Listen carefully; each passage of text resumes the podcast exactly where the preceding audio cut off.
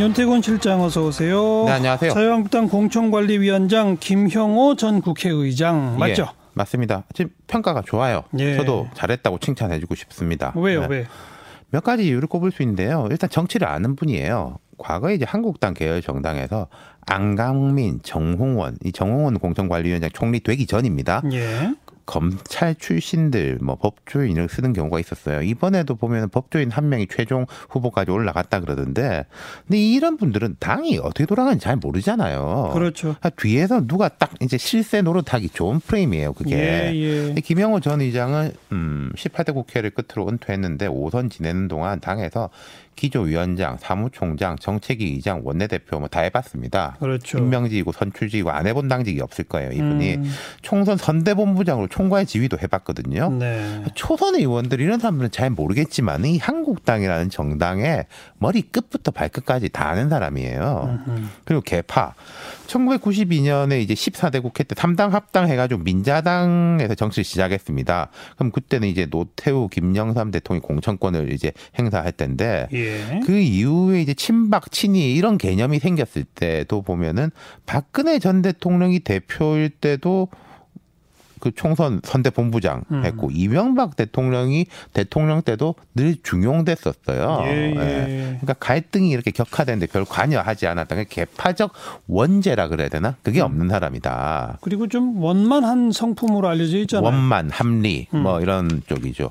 그리고 좀 이념적 성향, 한국당에서 오래 했으니까 보수 성향은 맞는데 꼴통 소리 듣는 사람은 아니거든요. 예, 예. 이분이 이제 젊어서 이제 동아일보 기자를 몇 년 하고 정치권으로 옮겼는데 국회의원 지내는 절반 동안은 과기정통 위에서 활동했어요. 음. 솔직히 지금도 이쪽 상임위가 인기 상임위는 아니고 힘이 있는 데라고 할 수는 없는데 솔직히 그런 데서 이제 한 10년간을 있었고 예. 또 이분이 정계 은퇴하고 터키 등의 현장에 제가 직접 가서 이제 연구도 하고 뭐 술탄과 황제 이런 전문가 수준의 책도 쓰고 지금 홈페이지 들어가면 책 소개가 빼곡하고요. 예. 또 최근에 제가 알기로는 이 정의화 전 의장하고 부산 지역에서 좀 뭐 합리적 보수 중도 이런 정치 신인들 그룹들을 지원하고 그랬던 걸로 알고 여러 가지 있습니다. 면에서 적절한 인사다 이렇게 지금 칭찬을 하네요. 네. 어. 제가 한국당 관련해 가지고 참 그간 별로 칭찬할 일이 참 없어가지고 이게 형평성 차원에서도 좀 고민이 되고 그랬는데 예. 오랜만에 좀 칭찬할 거리가 생긴 것 같아요. 예. 어쨌든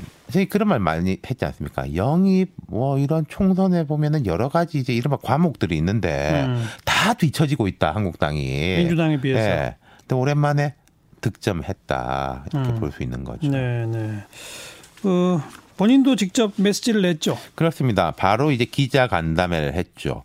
정말 아끼는 사람, 사랑하는 사람한테도 칼날이 갈 수 있다는 생각에 번민하고 고민했다. 음. 이러면서 새로운 물고기를 많이 영입하겠다. 새로운 인재들이 많이 들어올 수 있도록 최대한 노력하겠다고 했습니다. 그 물갈이, 물을 뭐 갈고 판을 갈아야 된다. 고기만 갈아야 되는 게 아니라 그런 예. 말을 했는데 이분이 이제 8월 달에 한국당 연찬회에서 연사로 초청 받은 적이 있어요. 음. 올 8월 달에.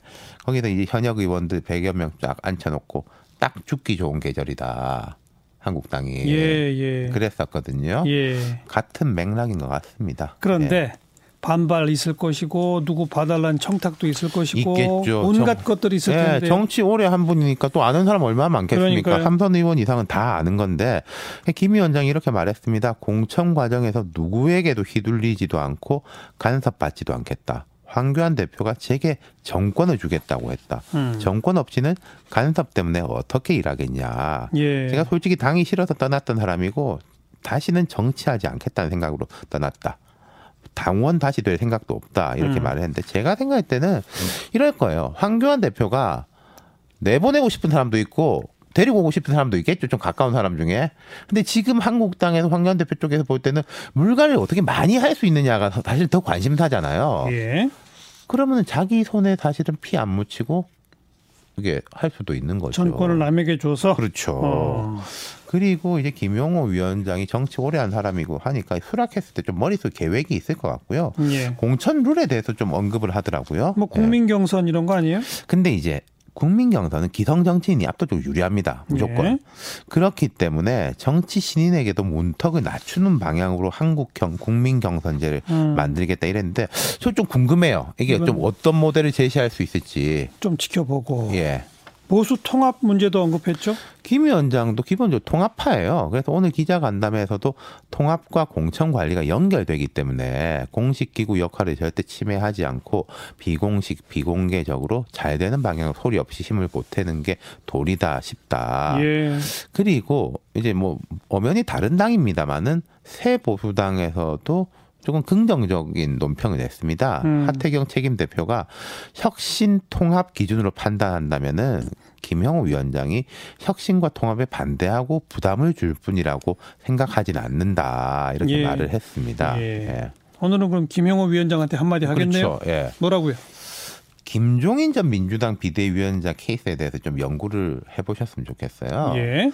김 위원장이 이제 카리스마가 있는 사람이기도 하지만 당시에 이제 힘이 셌지 않습니까? 뭐 너무 세서 문제다라는 말을 들을 정도였는데 예.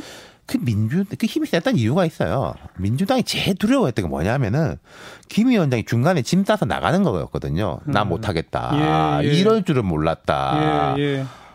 예. 그러니까 그게 제일 무서워가지고 불만이 있어도 따라갈 수밖에 없었거든요. 네. 김영호 위원장도요, 만약에, 나 이거 못하겠다라고 음. 나가면은 한국당이 이제 망한다, 말도 안 된다, 이런 프레임을 짜놓으면은 초반에 예. 예. 일하기 되게 편해지실 겁니다, 아마. 제일 큰 강력한 카드입니다. 그게. 그렇죠. 예. 어.